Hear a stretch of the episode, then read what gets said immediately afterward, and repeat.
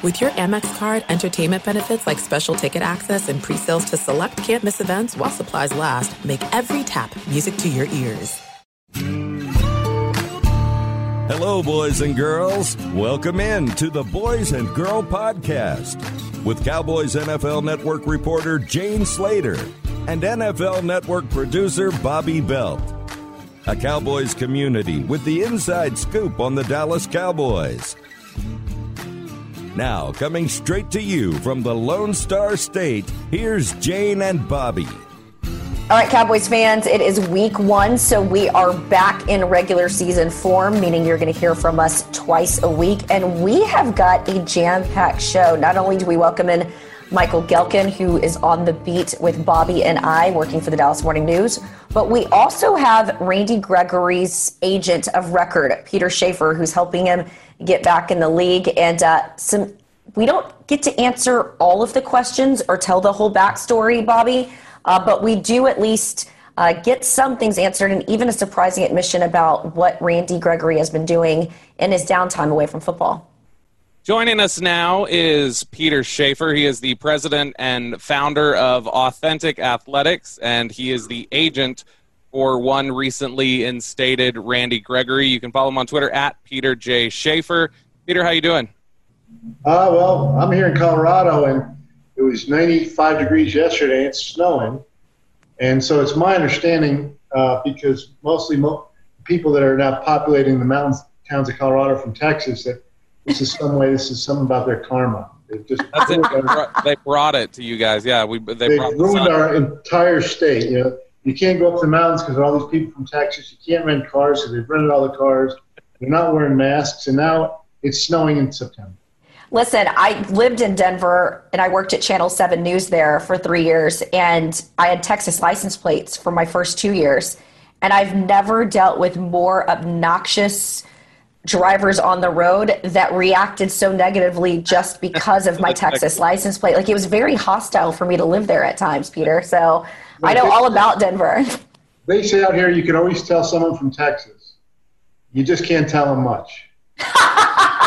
so accurate. That's what they say out here. Yeah, yeah. There seems to be quite a rivalry. It's a shame that uh, University of Colorado went to the Pac-12 because when Colorado Texas, that it was it was a rivalry built on you know states and ge- geography, and that's what rivalries are all about. Well, and I'll, I'll tell you what, uh, the, Texas would have beat Colorado in that Big 12 title game at Texas Stadium had Major Applewhite been allowed to start the game instead of have to come in in the second half. So that, that Fun would fact: my ex-boyfriend was the quarterback at the time, Bobby Pesavento. Oh, so I was always like, this, you know, kind of. It, it just didn't feel right dating him after all of that because I was like, you sort of eliminated my team, man, and if, and if you know, Colorado of all a very, schools. Bobby's a very nice young man. That's so great guy, great guy. But enough about my personal life. Let's talk about Randy's that has been such a subject of fodder for so long.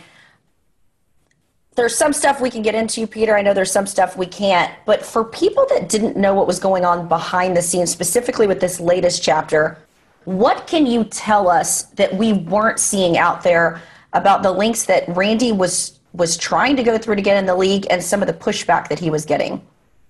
Well, you know, it, it's in, it's always interesting to me that when someone gets suspended for, you know, alcohol or narcotics or in this case marijuana, that you know most companies like if you're working for ESPN and you've got an addiction problem, um, they get you help and you get treatment and you know you go to NA or AA at night, but you keep your job, you keep your personality, you keep your sort of I am who I am, working, you feel like you're accomplishing something, providing for your family.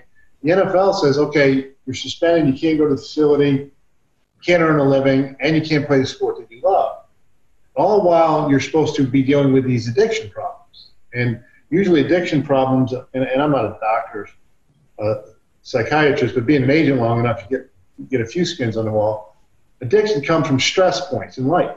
You know, anxiety coming from are you successful, are you not successful, um, how you perceived. And to take away people's financial wherewithal, building a living, and sort of, you know, mantra, you know, I'm a football player, and then still ask them to deal with addiction issues. That's tough now. And Randy had to do it all by himself.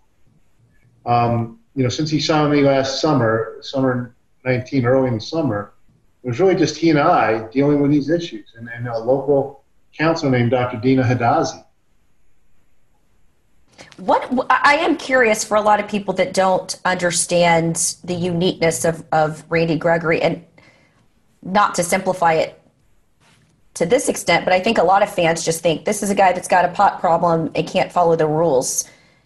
Can you clarify what is the struggle for Randy Gregory and, and without giving too much away from uh, client confidentiality, we've already what are some of the this. stuff? We've already gone into this. I live in Colorado, so what's a pot problem? In Colorado, a pot problem is when they're charging too much per ounce. At, at the local dispensary where it's legal to buy, that's a pot problem out here. So, you know, I think that some of the issues, and I don't smoke marijuana. I've got two, you know, teenage kids, and when you have teenage kids in Colorado, you have to deal with this thing head on. You know, it's not something that you can put in the back drawer because it's there. It's in the schools. You drive to school. There, the, the logos, the green logos. You could buy marijuana as easy as you could buy beer in this state. Maybe even easier. So you say a pot problem, like you know, it's 30 years ago, and they're putting people in jail for life for having you know ounce bags of weed. Here, it's legal. It's it's part of the social fabric of our society out here in Colorado. And so I don't know if there is a pot problem, right? I think that people sometimes get used to it, just like, you know, you go home and have a glass of wine or, you know, Bobby, you you have a, a glass of tequila, whatever, you know, your flavor of the night is. And so I don't know if it's a pot problem. The problem becomes when someone like the league says you can't do it and you still do it. Okay, because that is becomes a barrier to entry or um, the reason you know that they're they're requiring it. And the union NFLPA has allowed the league to suspend players as part of the collective bargaining process. I think that Randy's has never been. You know, I don't know if you can even be addicted to marijuana. I'm not that kind of doctor. Um, I have a book here. I have to find it on the whole testing testing pro- process of marijuana. It's called "You're in Trouble." One of the greatest titles of any book. You're in trouble. It talks about you know. Uh, marijuana testing. So I think that, but his issues really have been dealt with so that he's not smoking marijuana now because that would keep him or preclude him from playing in the league. A lot of it came from a social anxiety situation he's had. He's, just because you're famous and a celebrity doesn't mean you're comfortable in, in public. When you look at, uh, we, we saw Randy expressing before the reinstatement that he, he had a lot of frustration with uh, the logistics and, and a lot of the hurdles that were seemingly in place for him to get back. Uh, I believe that was sometime in July that he had talked about that. Um, what were some of those issues, and, and were they just was there miscommunication there? Were there things you had to fight the league on? What what was happening with that? Well, without you know breaching confidentiality, you know, obviously there's a pandemic going on, and there were some logistics involved in drug testing that had to be ironed out to get so players can test. You know, when you have a drug test, whether it's for the, you know, every player does it at training camp or during the off season when testers come to a player person's house. Normally, you know, they, they, they interact. Well, now you have a pandemic, and so what are the rules? How can you collect a sample of someone that's outside the bubble so that the tester doesn't bring the virus into the player and or the player doesn't abnormally put the tester's health at risk. So there, there, those are some of the issues that took some time for the league and, and us and, and, and the union to work out so that everybody was safe. So there were a bunch of sort of unique circumstances surrounding not just Randy, but other players and the program and COVID. What was this about Randy having a hard time getting a getting a hold of the Players Association? In other words, looking for their backing. He was pretty public about his frustrations, and ultimately, it looks like the two sides were able to talk at some point in order to, to get well, this approved by the league. Walk us through what was going on with that. Well, you know, without going into too many details, ultimately, uh, DeMaurice Smith, uh, the executive director of the union and uh, J.C. Tretter, who's president of the union, you know, stood up for Randy with Roger Goodell and Jeff Pash and Todd Jones at the NFL and Kevin Manera, and we all got on sort of the same page. And I think that when the NFL saw that uh, you know D, D and, and JC were behind Randy, and, and that's because of the great steps that Randy has made towards you know rehabilitating himself and, and getting to be in a good place in his life, and um, that I think that it, that had a great effect on changing the NFL league office's perception and, and, and saying, okay, we should give this guy another chance. There was a an issue that had been reported after the 2018 season, after the suspension had occurred. There were these reports about the Cowboys were trying to you know, sign Randy to some sort of an extension or do something to roll him some bonus money, and, and that never got clarified as to whether that was allowed or not. What's the exact status of Randy's contract right now? Is it how much is left on that? I know some of it's told at some point, but how much is left on his contract? Is he restricted free agent at the end of that deal? Where does that stand right now? We are, we're working uh, through the contract right now uh, with Adam and, and Todd Williams at the Cowboys, and you know, that's not going to be an issue.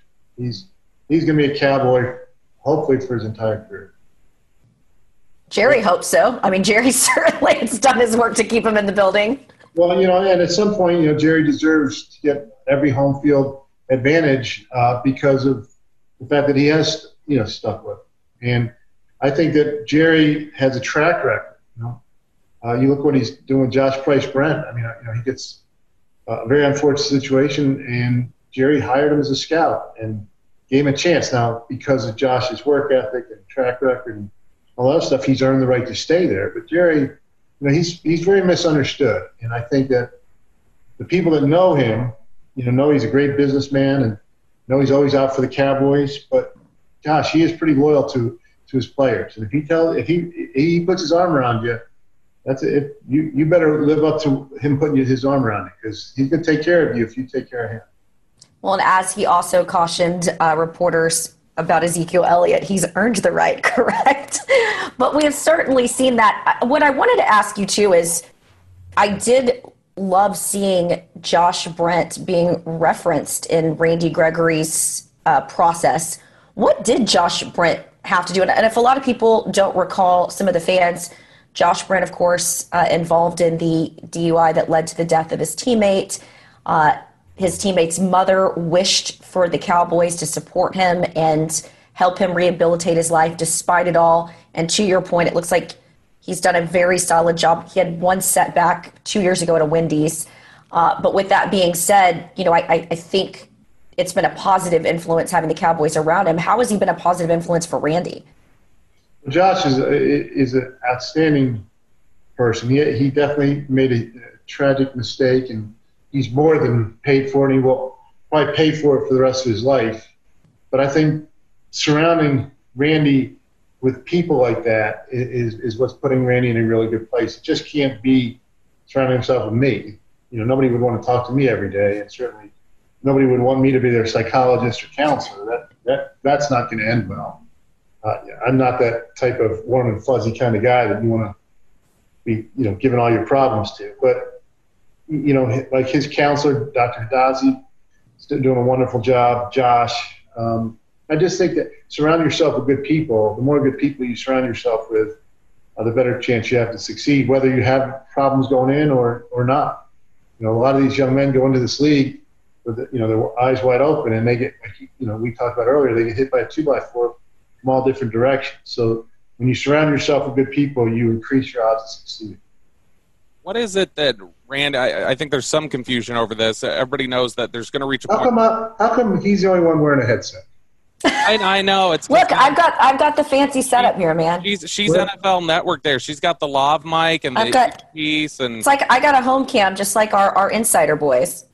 Exactly. Oh, really? Yeah. So she she's big time. That's it. She's just one of these one percenters.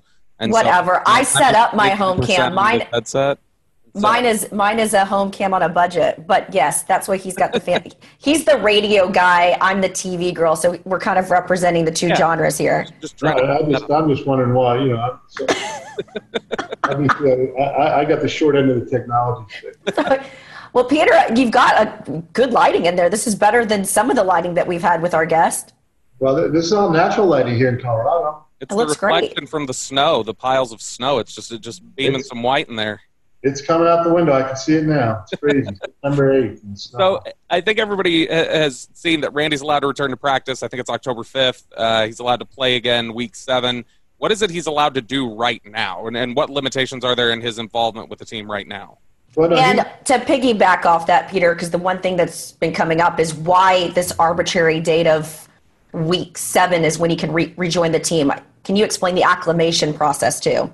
Well, I can't explain the, the, the rationale for the dates, but I can't. You know, that's up the you know the wizard. But uh, right now, you know, the key is for him to get in shape. He's in good shape, but like getting football shape, learn a new system, get with the coaches, um, you know, understand the whole COVID system, you know, and and be ready to go uh, for that sixth game. And that's the plan. I mean, I know he was at the facility today. They got him working out every day. He's in meetings, and he's doing whatever uh, you know the league is allowing him to do, and he's monitoring it very carefully. You know, whenever you're playing for Coach Tomsula, you know, social distancing was always in play with him because I mean he just he's sweating and spitting anyway. I mean, no, nobody wanted to get within six feet of him before COVID, so. It's so funny you say that because I 1000% noticed that the other day through my binoculars because they keep us so far away, Peter. And of course, the fans aren't getting to see much with some of these tight shots, but that is something fun to watch. Okay, so he is allowed in the building. He's able to lift. He's in the meeting rooms. He's right. just not allowed to play right, right. now. Got right. it. So, so practice and playing, that is literally the only in, uh, limitations he has. And otherwise, take part in anything else. Right. I mean, if you think about it, part of it had to do, part of it has to do with sort of what the union talked about the, the you know the 14 days before they can put pads on. You know, you're talking, and those are talking about players that haven't played for eight months. Randy hasn't played for 18 months. So you know we're just trying to monitor it, make sure that when he comes back, you know when you go in the NFL, people like say you go from zero to 100. I like to say you go from zero to Indy 500. You're going forget about 100. You're going zero to 220 right away. When you've got to go against guys like Tyron Smith, 330 pounds and he's trying to, you know, put you on your rear end, you better be in shape, you better be ready to go because you're gonna be pretty sure the next day. You know, it's funny because I, I had I play lacrosse, even in, my son plays lacrosse. I see the stick. That, that's yeah, the Twitter profile. Yeah, he, he's in full game mode on, on his Twitter profile. Oh, yeah. Too. But we hadn't played because of COVID for eight months, even as a you know in the men's leagues, and uh, the, our national tournaments were canceled. And I went out and played in July, the first game, and I, I was in pretty good shape you know, working out and running every day. But I'll tell you something. That first game, I came home at noon after playing. I couldn't get off off the couch. It was just, you know, playing games, and that's just league. Forget about what, what do you think in the NFL, and we're going to see it this Sunday. I think in the games, you better have players on pitch counts, and these players are going to be they're going to be wiped out after. They have not played at that intensity level in, in nine months. And you can't replicate it in camp and you can't replicate it in practice. This thing is going to be, it's going to be interesting. And I, I guarantee there's going to be some tremendous comebacks this weekend because teams are going to, they're going to run out of gas a lot faster than they normally did. You might be up by 21 going to the fourth quarter and then coaches are going to try to put, push up, put their foot on the pedal and there ain't going to be no gas left. Now, I know when the first time he came back, a lot of people were skeptical that he wasn't going to be in playing shape, and he had a pretty dynamic start coming back. I mean, Bobby, you're the stats guy. It was it was a good comeback, was it not? Yeah, I mean, he, he the last half of the season he generated more sacks and quarterback hits than Demarcus Lawrence did for the team. There you go. He, he definitely hit his stride quickly. And so, but what we had heard was before he came back that time around, he had been working, had a job, and so I'm curious, what has he been doing to make money? Because I think the mis conception is that these guys they enter the league and you know their bank accounts are, are flush with cash. His is obviously because of the stop start and you know because of some of the, the fees that come along with some of this he's not cash flush. And then you know we have a guy like aldon smith who was working out you know at unbreakable performance with jay glazer and then brandon tucker here in dallas. What is his what has he been doing away from the field peter? Well randy's uh, had a, a um, a son was born last thing October. Uh, he's been working uh, some jobs, worked at Amazon um, in a distribution center, and he's been working out religiously every day. And it's the That's hardest awesome. thing in the world to work out every day on your own to prepare to play in the NFL. And so, like I said, it's tough to go from 24-hour fitness to, to the to the star overnight. So there, will be a little acclimation period, but he's ready to go, and uh, he's excited. I think he's in a great place. I'm excited for when you guys get to interview him and see you'll see a totally different person. And we were going to have him today, but of course the Cowboys want to have the PR uh, splash, and, and I'm cool with that. Uh, but I, I got to ask you when you guys got the the green light, because I know you guys were were were getting frustrated there uh, a couple weeks ago. How did it make Randy feel, and how did it make you feel to know that you've been there with him this last year, trying to get this thing going for him, knowing here's a guy that's been working at Amazon He's been working out at the 24 hour fitness. He just wants another chance. You know, I think there is a sense of satisfaction that you're able to help someone achieve a dream and, and uh, get back to where they were. And, and those are the phone calls, you know, that, that as an agent that you, you, you know, you enjoy making. There are two types. You also get the phone call, hey, you got to tell your player he's been released or, you know, that type of deal. You know, you get the phone call in the draft, you're about to be drafted by the Cowboys, you're about to be whatever. You know, that's, those are great calls. And so getting the letter on the email uh, Friday, and you know, first of all, when you get the letter, the NFL always sends the letter as an attachment. So it's sort of like now you have to unwrap the present or the bow, and it could be either the thumbs up or the thumbs down letter. So you, you're like, all right, I got the letter. Now I got to open it up, and you never know what it says until you open it up. And this one, you know, was a positive letter, and you're like, all right, uh, I now get to call Randy and uh, you know tell him. And after having talked to him, you know, one, two, three times a day for the last year, he did not. He wasn't expecting the letter to have come. There's no, you know, you don't get a letter, you don't get a text saying, okay, the letter's coming on Friday.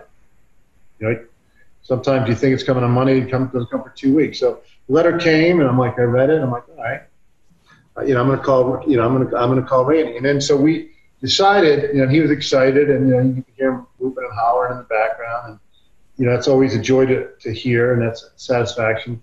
And then we decided that we were, you know, sort of going to tease it, tease it a little, and so he was going to put a picture of him in a cowboy, you know, him playing with the Cowboys, and just put that up on Twitter, and let that tease. And then next thing you know, someone must have leaked it because we started getting calls from media all over. And, but the idea was sort of. We're sorry for harassing you, Peter. yes, you, you. Well, you didn't have the exclusivity on that. I was not monogamous on Friday. so, Peter, I got to ask because I know some people who watch it are going to say, "Hey, wait, we we left off that question there." Uh, but I'm curious because you did reference there that um, when I asked about where his contract situation is right now, you said that you're working through things right now with Todd Williams, Adam uh, Prasifka, the Cowboy salary cap guy. Is that to get a handle on uh, what exactly his contract status is, or are you saying that there's talks or, or some sort of negotiations to try and potentially extend him? Well, there's a lot of moving parts to a player that's still on his rookie deal and it's set in what tantamount to his seventh season. So we're working through all that now. Um, he only has two credited seasons so he wouldn't even be a, uh, he would be a restricted free agent if he played this year next. So there's a lot of, there are a lot of moving parts, but we're working through that right now. You know, we've only talked about probably 2% of this whole story and the saga. Um, do you anticipate that one day Randy's going to tell the whole story? I hope so. I hope so because I think that um, it'll give people a greater perspective on what he went through. I think it also could be beneficial to a lot of uh, younger players and uh, students, male and female, that are going through similar uh, anxiety issues and, and how to deal with them and, and what to do and what not to do. And, um, you know, and, and maybe people around him to realize that he might be masking something and he does, he's crying out for help. And if we can help save some other people, um, you know, from these situations, and then we've all done ourselves a service. You know, before we let you go, uh, Ron Slavin wait, obviously. Wait, wait. Let me go. I can't. I can just hit this. You could do right this for here, hours. I'm gone. He's like, bye. Now you guys see what we deal with some of these agents for those watching on YouTube, guys like this guy. So I wanted to ask you with Aldon Smith, uh, we had Ron Slavin on a couple of weeks ago after his reinstatement, and he talked about being personally invested in making sure that, you know, everything he stays on the level that the you know the alcohol is not an issue and, and he is heavily involved in his life and there is a structure in place to to, to make so sure Ron's, that Ron's drinking the alcohol for Aldon now? It wouldn't shock me, quite frankly. Uh, no, he's a good man. No, he's a good man. And but in all seriousness, what are some of the mechanics in place to make sure that there's some structure for Randy as well? Because I, I got to imagine that we're on the last leg here as it relates to the comeback story that is Randy Gregory. As one coach told me, once you get out of the league, it's really hard to get back in. Do you kind of feel like this is his last go? I don't. I, I don't think like that in any part of my life. It's, I try to. You know, we've been through a lot up here, and we just try to stay positive and think about what we can do moving forward. So I don't look at it like anything's the last. You know, you always. What was the expression? As long as there's time on the clock, you still have a chance to win. So I, I never look at it like that. I think that, you know, I think we have Randy. It starts with Randy, and if nobody's going to succeed in treatment or succeed in changing their lives or their or their patterns unless they want to. And I think he definitely wants to. I think he's demonstrated that, and so that's what all starts. And then uh, to put uh, you know pieces in place around him. Uh, he's got a family. His parents have moved down to Dallas. They've got jobs down there. They've been great. You know, putting him around with Josh Price and and, and you know other mentors in the building, Bryan Wansley and, and Will McClay. Uh, those guys, I mean, and then you know being around his teammates, like I said, Dr. Dazi's fantastic. You know, and I guess when he runs out of people to call, he picks one up and calls me. Or Bobby. wow. Or Bobby, you know, it's a you know maybe it's a coin toss. Who knows? But so know, he is. So he is. I guess my question is: so he is still meeting with his psychiatrist, and will there be frequent? Counselor. How does the counselor? How does the drug testing work right now since they've sort of decriminalized it too? Did you just go with the air quotes? I did because I mean it's it's not they it didn't criminalize it, but that's what I'm going to say here. Decriminalized it. Well, I think um, what, what you have is uh, the new policy started with new collective bargaining agreement, and I wouldn't say it's decriminalized because it's never was criminalized. It, you know, the NFL couldn't put you in jail, but it has changed the the threshold levels for positive tests. It's changed the possible punishment from suspensions to fines. Um, and, you know, so there's that involved. And that's part of the stuff that we're working through, too, with the league right now.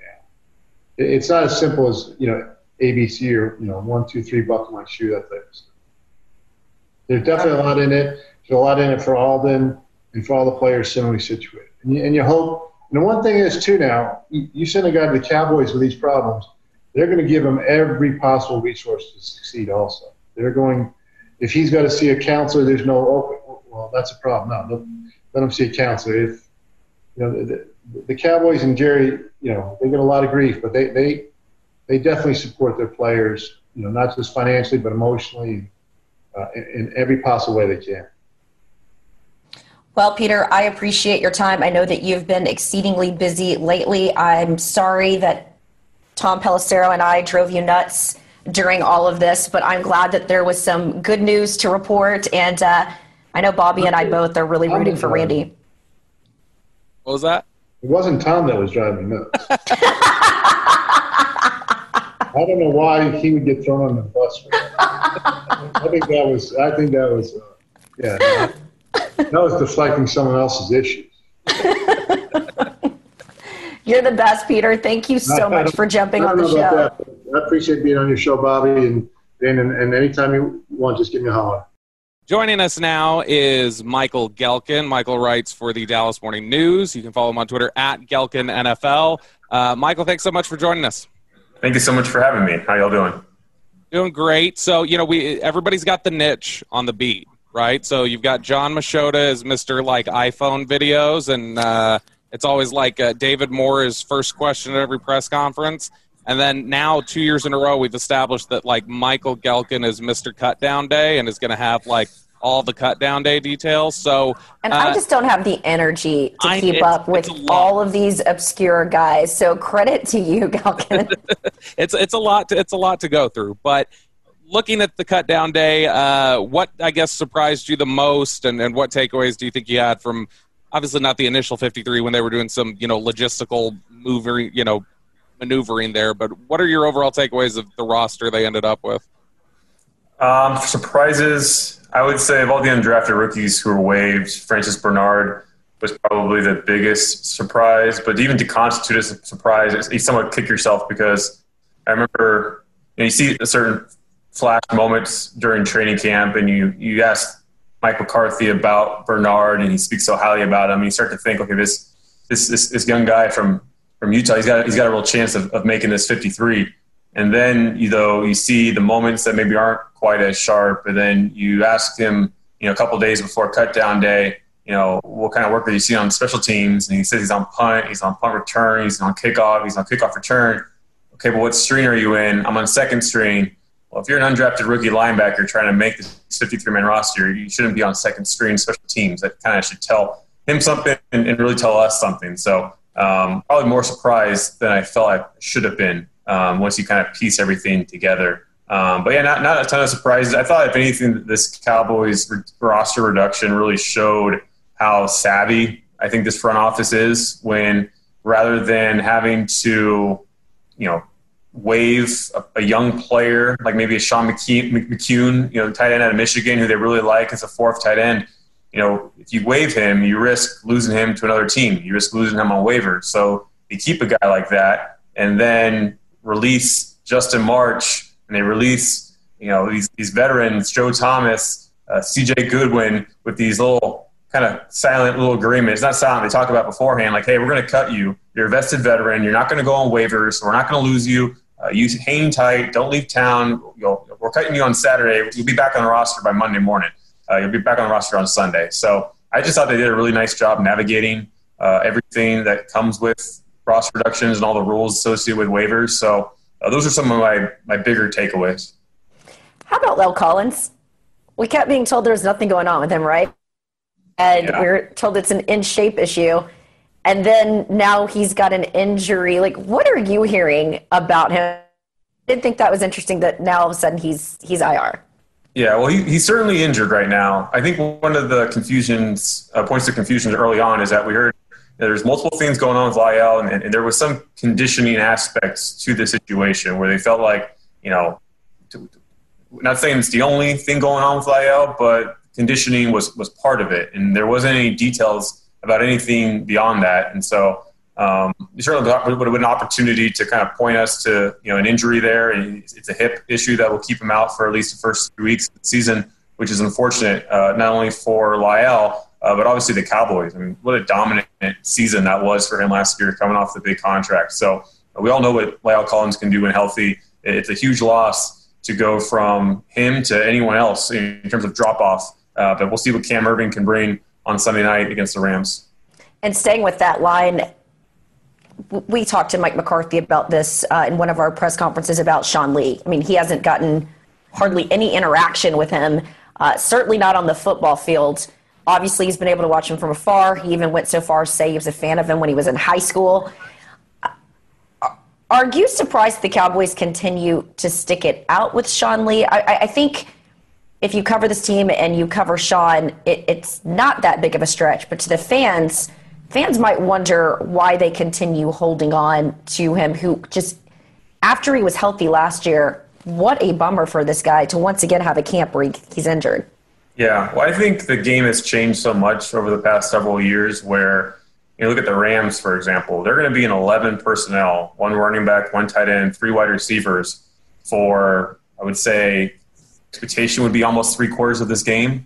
And so you're not going to be in your base defense, which means you're not going to have Sean Lee, if healthy, even on the field. It's going to be Jaylon Smith and it's going to be Leighton Vander Esch. And so with the way that the game has changed, you know, having that third linebacker, ideally, it would be someone who plays a lot more special teams than Sean Lee provides. And so that's not to dismiss that point, but you know, overall, you know, he's a guy who we've seen. I think it was against the Rams last year, uh, where he, he had an incredible game. Um, he, can he can step in with you. He's he can step in uh, when you need him to. Uh, he's shown um, he, when he's healthy. Um, he's great in your room. He's essentially like a coach, he's been phenomenal for those young guys. I mean, some of the young guys in the defense are willing to learn from him, and they do. Other ones, you know, over the course of time, as they maybe develop more and mature more, they kind of see the value of what it's like to have a guy like Sean Lee in your locker room. Um, I, I think him to do. Um, I think overall he, he brings a lot to the organization. That's not to say he's not without his shortfalls. Um, again, special teams being among them, but um, I, I, think the team could do a lot worse for its third linebacker who won't see the field unless the team's in you know base or heavy personnel. I'm just wondering when they're going to make him sort of a Kellen Moore in the building, right? Like at some point, are we going to see that from Sean Lee? But to your point, I think, especially after seeing him play last year, uh, it was one of his better years. It is a little bit hard to, to sever ties with them, even with it being a new coaching staff. Sorry, Bobby, just wanted to just chime in there no, real quick. It's it's and continuing on that line of thinking, I guess, in terms of like how valuable he is, particularly as a locker room presence, which is something you just mentioned there. I think that last year, a lot of us were in agreement that, and I know this was your first year on the Cowboys beat, but a lot of us were in agreement that that was one of the best Cowboys rosters from a talent perspective that we had seen in a long time. And there was no doubt the amount of talent that they had. They were in the games that they were winning, they were beating teams down oftentimes. Um, I, I think everybody in the end kind of looked at it and said there were potentially some chemistry issues or some leadership issues that were really at play there that kind of explain why such a talented team went eight and eight. Um, how much do you think that is the biggest question, I guess, for them heading into this season? Is is the chemistry and the leadership questions rather than the talent questions? Well, I don't think talent anymore is the question. I, honestly, I think last year, I mean, everything I heard upon arrival on the beat was just how talented the Cowboys were, but I think that might not have been totally true. I think they were not talented enough on special teams, for example. I mean, were abysmal there. Um, they, they, just were really, really shorthanded in some key areas, and they showed up again and again. And you know, that New England game comes to mind where you have an organization in the Patriots that just invests so much on special teams. You have so many guys who do almost nothing else on that roster except special teams. They specialize as specialists. And the Cowboys went up in a really yucky weather type of a game, and the only touchdown I believe that was scored that game was off of a was it a block punt or something along the lines. It was this total special teams breakdown, and that was that was the difference um, with their all pro you know guy coming in and, and blocking it. So I, I feel like ta- the talent of the, of the, of the of the roster construction overall over the course of the year proved itself not to be what was hoped. I do think the talent is better this year. I think the offense is at another level with the depth that the receiving corps provides. Um, I think Tony Pollard being another year them trying to figure out ways to use him and Zeke in unison, I think it's going to be really fun to see how creative they get there. Um, the t- tight end group with Blake Jarwin, you know, he adds a different dynamic from an athleticism standpoint. So, uh, not to overlook questions on the offensive line uh, was certainly Travis Frederick's loss. Even if you're a Joe Looney fan, uh, which I think you have reason to be, uh, you know, this is still nonetheless a, a huge loss uh, from what he brings from a mental standpoint to that to that unit. Um, but defensively, I think they're going to be, to be able to get after the quarterback a lot more effectively, even with questions about Aldon Smith and what we're getting here in 2020 after the long layoff. Everson Griffen as a rotational guy, this is what he is right now. Um, they should they should really wreak havoc. So um, talent, I think, is better this year. Uh, I don't have questions there. Maturity, I think is I think is better too. Uh, I think the there was a bit of identity crisis last year where you know I don't want to I'm not gonna, I don't want to single anyone out, and so so I won't. Um, but I think when you look at, you know, there, there were times last season where 12 men are on the field and, and, and uh, as a defense, and they don't call a timeout, and or, or uh, part of me was that they had 10 men on the field, they remain short on defense, they don't they don't they don't, uh, uh, they, they, don't call a timeout, and then they give them a huge screenplay against the Vikings, I believe. Yep. Um, and then it was, you know, Jaylon Smith, week 16, a critical game against the Eagles he, uh, as a Mike linebacker, is relaying all the play calls to his teammates, and you know it was supposed to be a man or a zone. Instead, he tells, you know, he mixes up uh, with he mixes it up to teammate Malcolm Smith, and it's a huge play and the biggest game of the year. Um, I, I, just don't think the leadership, uh, again, which isn't dependent on one player, but I just think overall the leadership was, was really organic. It seemed forced. You know, Michael Bennett shows up in a midseason trade and he's the loudest guy in your locker room. Um, there just seemed to be times where it that that it just didn't feel like a playoff caliber team. And golly, they had every opportunity to be a playoff caliber team in such a weak division. And the fact that they squandered it, I think, tells you about a, bit about their talent, and I think it tells you about their chemistry as well. I, I have higher hopes this year based on you know Leighton Vander Esch being the Mike linebacker, and Jaylon is just such a more natural will. I mean, he had an incredible training camp. I mean, he's probably. I mean, if you're asking me the first after the first week of training camp, that's the best week of practice I've seen from an off-ball linebacker in my career. Uh, he was just so disruptive in the passing game and just all over the field. He was just sideline to sideline, truly. So, long answer to a good question, Bobby. But I, I, I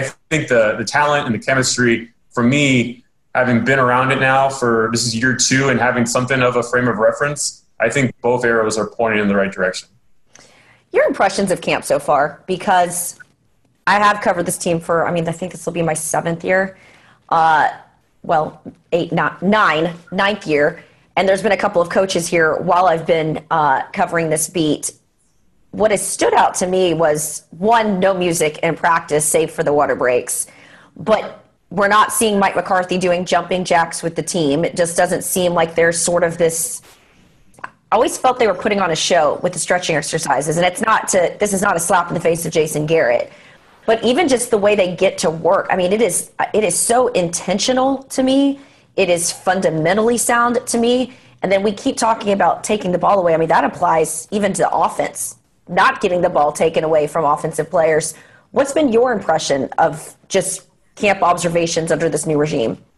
I think the it's been interesting to see the way that Mike McCarthy manages a practice, which is that if the quarterbacks are doing something, he's not necessarily right there.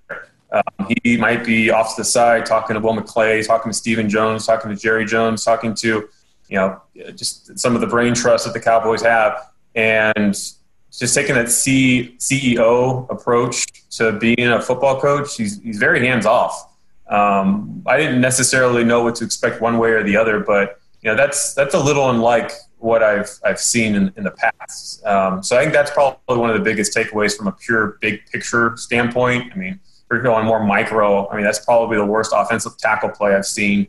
Um, um, I mean, it was ridiculous watching you know Wyatt Miller try to stop DeMarcus Lawrence every every day. I mean, great experience for for Wyatt, uh, who's no longer with the team, be it 53 man roster or practice squad. Um, but yeah, I think maybe he might be on IR with a mind injury. But um, yeah, you just um, I, I, think that was really eye catching with, with this camp. I mean, it was I was really eager to evaluate Aldon Smith and um, you know Bradlee Anae and you know some of those edge guys. Um, but I thought it was really difficult because Anae was highly disruptive, but he was what he should be when going up against, you know, a guy from Mexico who's playing American football, professional football for the first time and is going to be part of the international player pathway program. Uh, you know, like, how much do you read into a, a nice dominance when, when, that's kind of the level of competition, which is not at all a slight to that offensive tackle, but it's just a re, being realist with where, where, those offensive tackles experience level at at this camp. And I also thought, I don't know if this was Mike McCarthy being sneaky or more to the the substitution that he likes, the flexibility, the, the diversity he likes uh, with some of his position groups. I never got a really good feel for who was with the ones, who's who were with the twos. I, for me, it was hard to track practice because I felt like he was mixing it up so much. Am I missing out on something? Did you see something different? No, there was a lot of fluidity. I would agree. I wonder how much of that was some of the stuff that you normally you would do in the spring and during. That's what I. That's what I. I, can't, I don't have a handle on. So that's why I was kind of yeah. curious. Is that going to obviously be different when we can't watch three hours of practice? We're only going to get to watch thirty minutes this. Yeah, I, I've, I've no doubt that, especially now that we're in game week. You know, the ones we work with the ones, the twos, the twos, and the threes will barely see the field. They'll just be given ones and maybe even twos a look. Mostly the ones. Um, I think the secondary was probably the most fluid position group that we saw. And some of that is just because they really want to cross train these guys. And so we saw, you know, Daryl Worley, who's played a little bit of safety uh, in this league, uh, see a good amount of reps. You know, they moved Reggie Robinson from corner to safety. You know, they talked about doing something similar with Chido, but then he got hurt, and so I think that limited their, you know, them doing so. Uh, I wonder if some of that is just maybe COVID reasons where you just don't know when you're going to lose a guy. But I think it might just be coming down to basic principles of how this coaching staff wants their secondary to operate. Where you hear about your offensive line, you want to cross train it so that if you lose your, you know, one of your five, guy that steps in, you'll still have your best five offensive linemen on the field. They almost seem to be taking that sort of same offensive line approach with their secondary. Or if we're in our base defense and we're going to have our four defensive backs on the field, we want our best four DBs to be on the field, our nickel, our best five, and dime our best six. And so there's all this mixing and matching, I think, that might be true to that theory, that philosophy. You know, uh, we talk about the differences, some of the stark differences, I guess, that have come when we look at training camp going from Jason Garrett to Mike McCarthy. Uh, one thing that seems to have been held over from Jason Garrett to Mike McCarthy is just complete muddiness and and a lack of clarity about Amari Cooper's health. Um, since they neither one of them ever seemed to want to give us a straight answer about whether or not he was healthy when it seemed pretty obvious that he was hurt. He, in fact, we'll play a clip real quick of, of his answer last week when Calvin Watkins and Clarence Hill asked him about it. How you guys have handled the thought process of how you've handled uh, Amari Cooper snaps in practice the last two or three uh, days? Well, I mean, it's just like any player. I mean, there's, there's there's mathematical information that goes into you know where we think they are individually. You know what we're trying to accomplish as a you know as a position. You know what, what conceptually uh, the things that he's done with the quarterbacks, particular Dak. So I mean, all, all those things go into account. Uh, the wear and tear on, on each pay, player is is factored into that. I mean, it's you know Amari is is uh, the most experienced receiver of our group. So I mean that, that's part of the that's part of the equation. So I mean you know there's a, there's, there's a reason why coaches work the hours and um, the support staff works work the hours that they do and um, so it's it's all done for a reason. So there's no injury there, no injury going on with him at all, or worry about an injury. I mean, it's training camp. You know, everybody has you know a little bit of something. So I, I just think it's you know once again where where every every player is, Amari, uh, you know all the guys. So I mean, it's uh, it's a part of really why you know today with with the with the weather and you know not wanting to practice on turf, you know, consecutively like we have been. Uh, we have the new field now, so these are all these are all you know examples of why, why you formulate a plan and you have the ability to adjust it. So, yeah, it's I, I feel very good about where Amari is, but you know, if he needs to take less reps or you know once again these are all things that are communicated between the strength coach the trainer the position coach. So uh, it's a lot goes into this. Okay so uh, looking at that answer that he gives to is amari cooper healthy? It, it, seems like a pretty straightforward question that didn't get much of a straightforward answer. Where do you think amari cooper is health wise and, and why do you think it is? We're going on about a year now of just uh, unclear answers from the cowboys as a whole about where amari cooper is with his health. Yeah it's a great question. My read on the situation is kind of developed, I think, with it. When McCarthy starts talking about, you know, math and, you know, you know, kind of vague explanation as to what the situation was, I was thinking, well, let's see. Every NFL team has these trackers in their shoulder pads that tells them how much a player is moving and how many, how many, how many miles he's traveling and all those sorts of measurables. So maybe they're trying to keep Amari fresh for the season because you know there's been a lot of you know wear on that tire over the course of camp. They're trying to keep keep him fresh, and then he keeps missing practice, and then he's working with the trainer to the side with the resistance cords, and it's very clear that Amari Cooper has some measure of an injury. And Michael, he's not that much older than Michael Gallup. And we didn't see a ton of Amari Cooper at times last year. So I'm sitting there going, wear and tear on the the tires, I'm a little confused on that one. Michael right. Thomas isn't getting limited in New Orleans.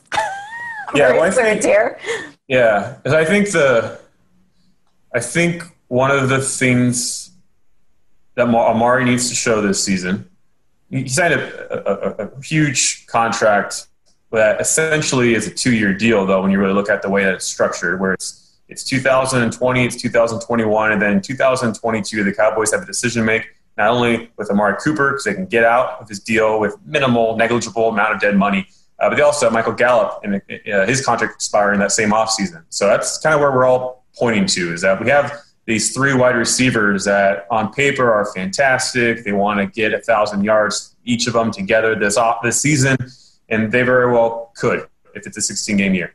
But Amari has to show something still. You know, by nature of his contract, by nature of the time that he spent in this league, he should be the most established of the wide receivers. He should have be the one with the fewest number of question marks associated with them. I've covered Amari, who I respect the heck out of um, as a person and, and, as a player too. Um, I covered him now with the Cowboys going into year two, but I also covered him some with the Raiders. And there is a commonality to what I've I've been able to see uh, which is that it's difficult sometimes to explain what's going on with Amari Cooper. Um, it's he's one of he's been one of the more perplexing players that I've covered because there are games where he just terrorizes a secondary. He is a game wrecker. He can at any point in the season, he's capable of going off for 200 yards. He's shown that. But there are the stretches that come between where you scratch your head and wonder, you know, what happened to the other Amari Cooper? And the best explanation that has been provided to me along the way of, you know, asking questions about what's going on is that, and I'm trying to be careful because I, I want to, you know, diplomatic, sure.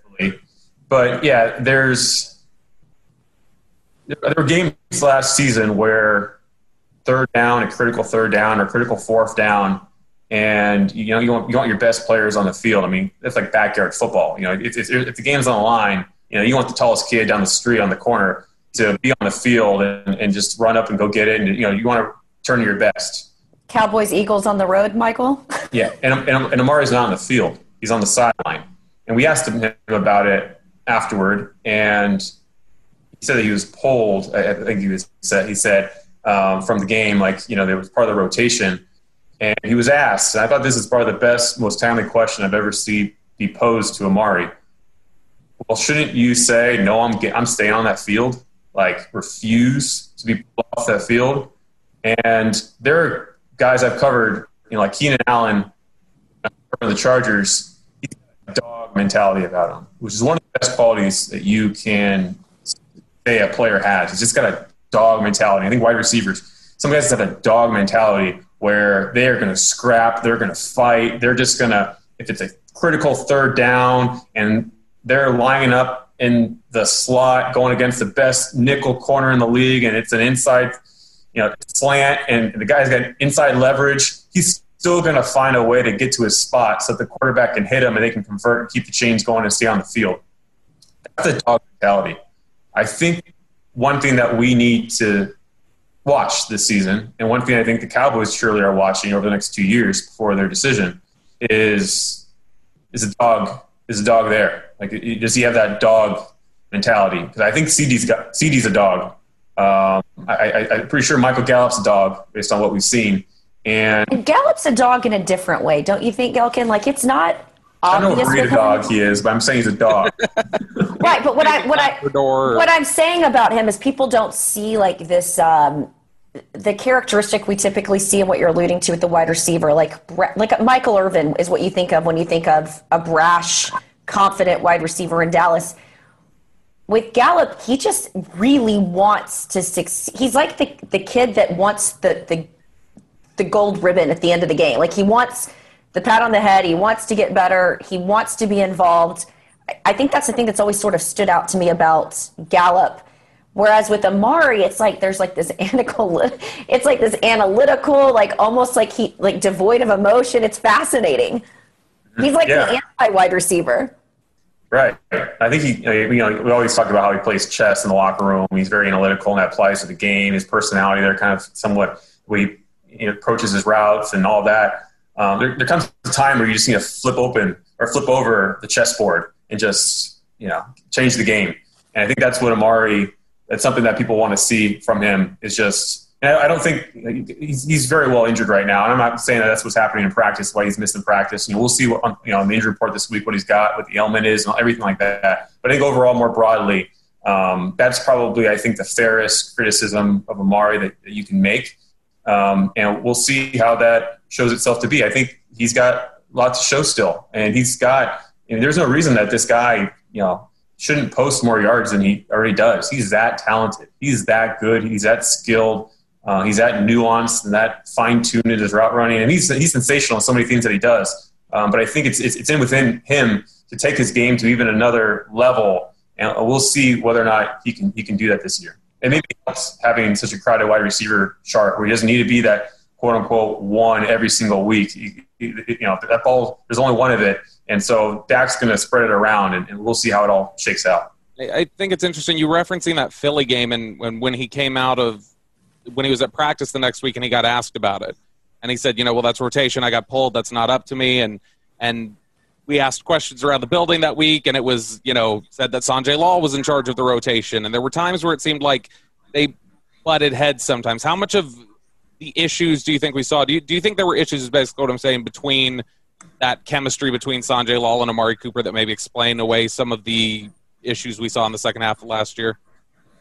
I I would be unqualified to really speak on it. I, I would have to do some more legwork there um, to, to, to, say. I mean, the, the, Cowboys chose not to bring Sanjay Lal back, but I don't know if that's necessarily an indictment that I'd be willing to attach to that answer. Uh, I, I, just don't know. I, I, would be speaking out of turn. Uh, I think it's it's a fair question, but I, I wouldn't be positioned to answer it.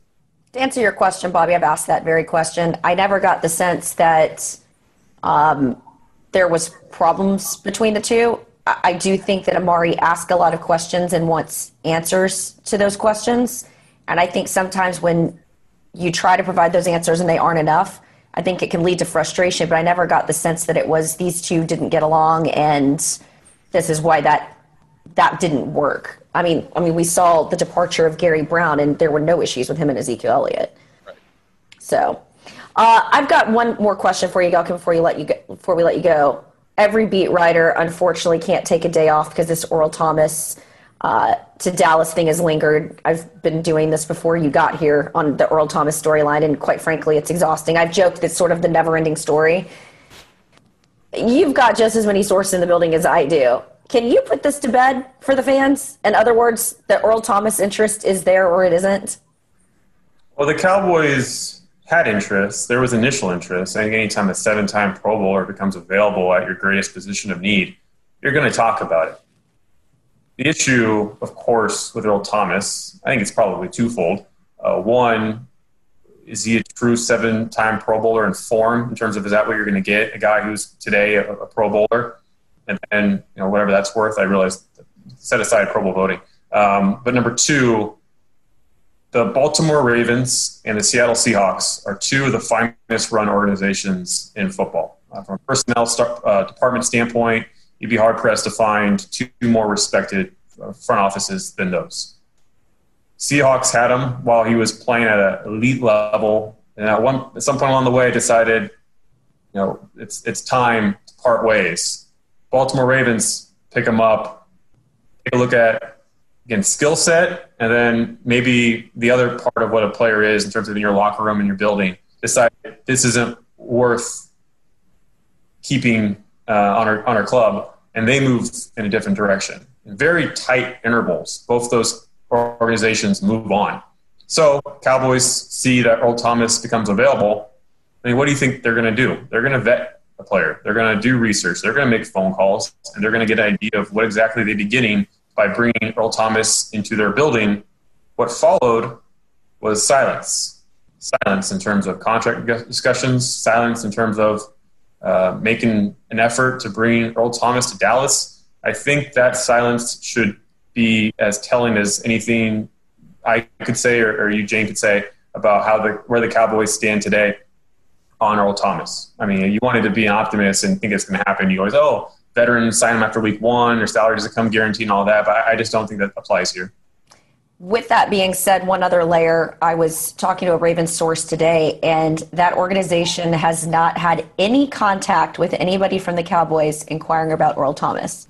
In other words, there has been no vetting or even discussions about that particular player, which I thought was interesting and should also speak to they're going to do their due diligence. Someone would have picked up the phone there's that phone is not ring about that particular player. Well, so well any any research they need to do now, they can just ask Brandon Carr, who stood next to him in, in the defensive backfield last. Night. Well, and Gehlken, before we let you go, I lied to you. Just listening to Brandon talk today, and I had even talked to the Ravens about Carr, and they said that this is a willing tackler. Uh, they think that he's better. I think it was what free safety is what they thought that he was a little bit more natural at. Uh, that he made that transition. Let me see if I can't pull that up. That he made that transition well. Great deep safety. They think he'd be great uh, working against the tight ends. And then when I talked to the Cowboys, they just they noted all of these positions that he can play along the field. How quick do you think it is before we see him move up from the veteran practice squad? And how easy is that given this new system?